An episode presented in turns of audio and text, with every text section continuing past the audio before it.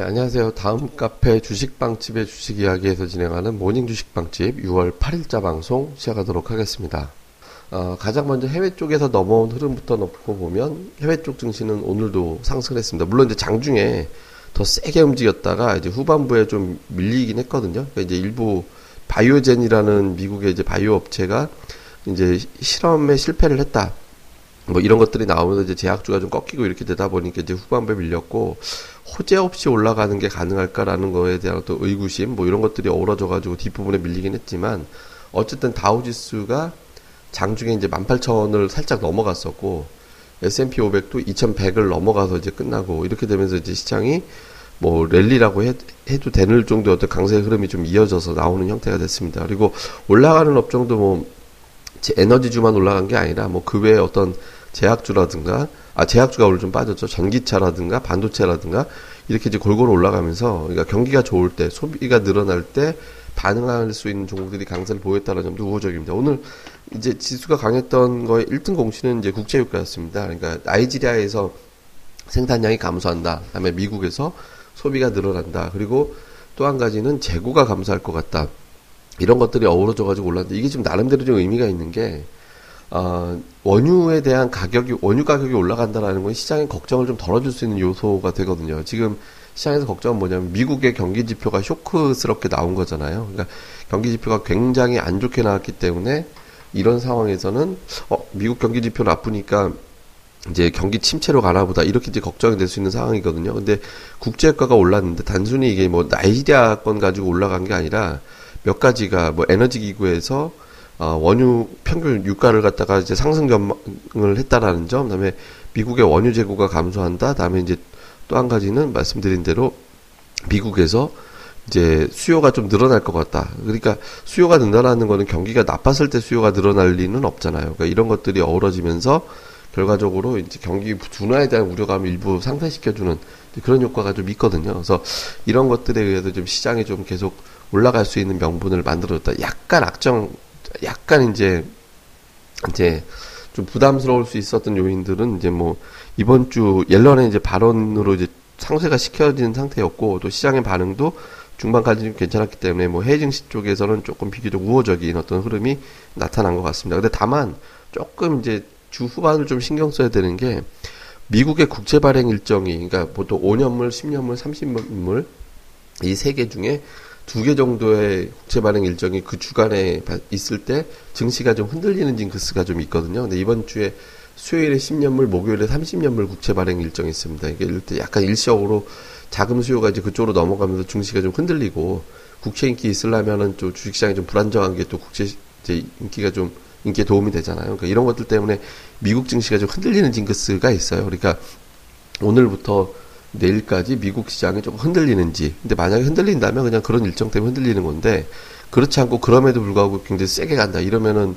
시장에 정말 강한 매수세가 들어오는 거거든요. 그러니까 이제 요 기준 진짜 센 매수세가 들어오는 건지 아니면은 그냥 이제 반짝 한번 올라갔다가 쉬었다 가야 되는 상황이 되는 건지 요걸 판단할 수 있는 근거가 될 겁니다. 그래서 오늘과 내일 미증시가 이제 눌리는지 요 요거 좀 체크해 볼 필요가 있고요. 다음에 이제 우리 시장 쪽인데 아, 우리 시장에서 어떤 강점이 될 수 있는 거는 최근 들어서 가장 큰 흐름 중에 하나가 이제 뭐 지수가 뭐 MSCI 한국 지수 같은 경우는 뭐 거의 10포인트 가까이 올랐거든요 저점에서. 근데 이제 오늘 우리 시장에서 두 가지를 봐야 됩니다. 하나는 뭐냐면 그러니까 외국인들의 매수가 어제 굉장히 좀 세게 들어왔잖아요. 그러니까 매수 순 매수 규모가 그렇게 많다라고 할 정도는 아니었지만 어제 순매수는 뭐 2,600억 정도였으니까 근데 어제 외국인 투자자들의 매수가 1조 9천억 그러니까 이까지 나왔거든요. 그러니까 굉장히 좀 강하게 들어온 거죠. 그러니까 1조 5천억 이상 매수에 2천억 이상 매수 들어오면 굉장히 외국인들은 세게 들어온다 우리가 보통 이렇게 보거든요. 근데 어제 매수가 굉장히 좀 세게 들어왔습니다. 그러니까 오늘 장에서도 그 정도의 규모가 유지가 되는지 그러니까 매수 규모가 1조 5천억에 순매수가 2천억 이상이 잡히는지 그리고 이제 다만 이게 연속적으로 나오지 않는다면 어떤 게 될 수 있냐면 최근에 이제 공매도가 좀 줄어드는 조짐이 좀 있거든요. 그러니까 삼성전자를 예로 들어서 설명을 드리면 삼성전자가 지난주 이전까지 공매도 비중이 그러니까 하루 매매가 됐을 때 공매도가 차지하는 비중이 15% 20% 심지어 30% 육박했었어요. 전체 거래에. 이제 거의 계속 그렇게 유지가 됐었거든요. 그러니까 5월 11일부터 5월 30일까지 5월 말까지 삼성전자에 대한 공매도 비중이 10에서 많을 때는 29%까지 올라갔습니다. 전체 거래량의 29%가 공매도라는 얘기가 되잖아요. 근데 이렇게 많이 됐었는데 지난주 그러니까 5월 31일 이후부터는 한 번도 세 자릿수를 넘어간 아, 두 자릿수를 넘어간 적이 없어요. 4, 3, 9, 5, 9 이렇게 되고 있거든요. 그러니까 공매도 그러면서 그 기간 동안에 삼성전자 주가가 매일 다시 연속해서 올랐거든요.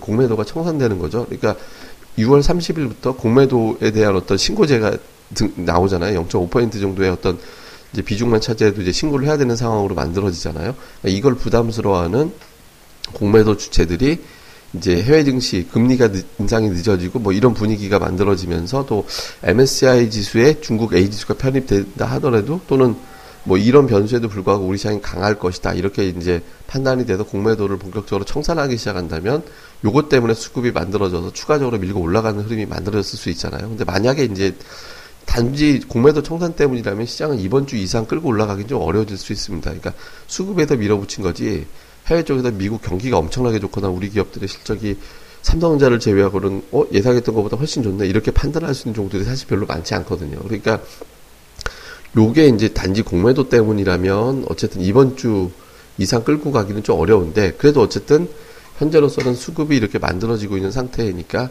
추가적인 상승을 만들어낼 수 있는 힘은 좀 있겠죠. 여기에다가 최근에 외국인들 선물이라든가 옵션 쪽도 아직 단계 좀 조정을 보여야겠다 이런 의미는 없거든요. 그러니까 5월 23일 이후에 선물 매수가 17,000개, 콜옵션이 200억 이상 좀 쌓여 있는 상태고 또 반대로 그 정도의 풋옵션 매도가 쌓인 상태인데 전일까지도 그다지 변화가 없었거든요. 그러니까 아직 외국인들이 본격적으로 이제 하락적으로 베팅한다 이런 조짐은 없습니다. 그러니까 시장 흐름 자체는 조금 더 위로 올라갈 수 있는 이제 흐름들은 좀 있는 것 같아요. 그래서 제가 당초에 2020 정도를 좀 뭐 조금 돌파하는데 쉽지 않을 것 같다라는 분위기였는데 지금은 그 이상 탄인할 수 있을 정도의 어떤 흐름은 좀 만들어주곤 있습니다. 그래서 요런 흐름 주목해봐야 될 것 같고, 그다음에 또 하나의 변수는 환율인데 어제 환율이 되게 많이 빠졌잖아요. 그러니까 어제 환율이 되게 많이 이제 급락을 하면서 약간 이제 수출주들에 대한 어떤 부담을 줄 수 있는 상황까지 됐었거든요. 그러니까 어제 원 달러 환율 같은 경우는 뭐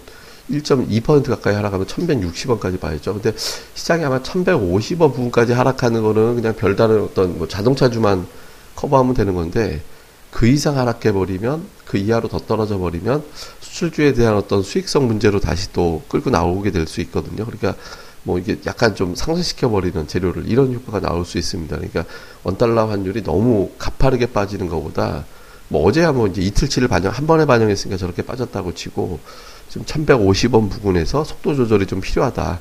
너무 환, 뭐, 환율이 안 빠지는 것도 좀 이상하지만 지금 최근에 좀 환율 전쟁 뭐 위안화를 둘러싼 이런 얘기 나오고 막 있잖아요. 그러니까 이런 것들에 대한 어떤 조심스러운 어떤 반응.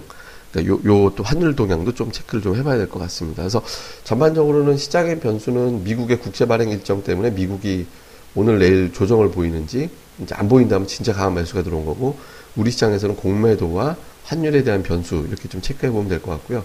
뭐 전략적으로는 좀 비슷합니다. 그러니까 기존의 거래소는 제가 소재 쪽, 철강, 화학, 다음에 이제 건설 요런 섹터들을 이제 조금씩 조금씩 이제 관심 있게 봐야 되는 업종이라고 말씀드려 왔던 종목들 계속 유지하는 거고 중성주는 제가 뭐 한 번도 종목을 바꾼 적이 없죠. 그러니까 2차 전지 전기차, OLED 장비, 그 다음에 이제 제약주들, 요런 정도. 다음에 이제 테마 쪽으로 본다라면 화장품과 미세먼지 관련주들에 대한 어떤 단기적인 흐름 이런 것들 좀 체크해 보면서 뭐 시장은 전반적으로 좀 보면 될 것 같다 이렇게 이제 정리하면 될 것 같고요.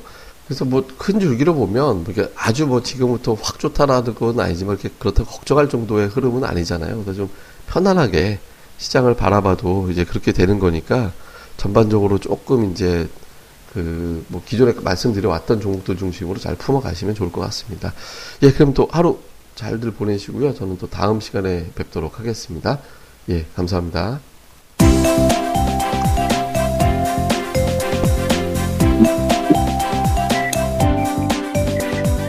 아, 안녕하세요. 주식방집 운영자 불사조입니다.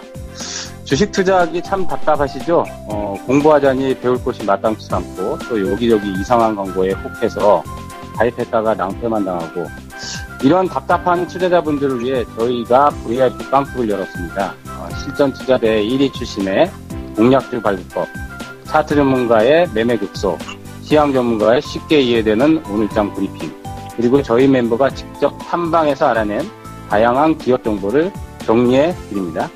부담 없이 편안하게 가입할 수 있는 신한 VIP 빵집에 많은 가입과 관심 부탁드립니다. 자세한 내용은 다음 카페 주식빵집의 주식 이야기에서 직접 확인하시기 바라고요. 문의 전화는 010-3043-0909 0909입니다. 010-3043-09없다. 네, 두번 기획해 주세요. 네, 감사합니다.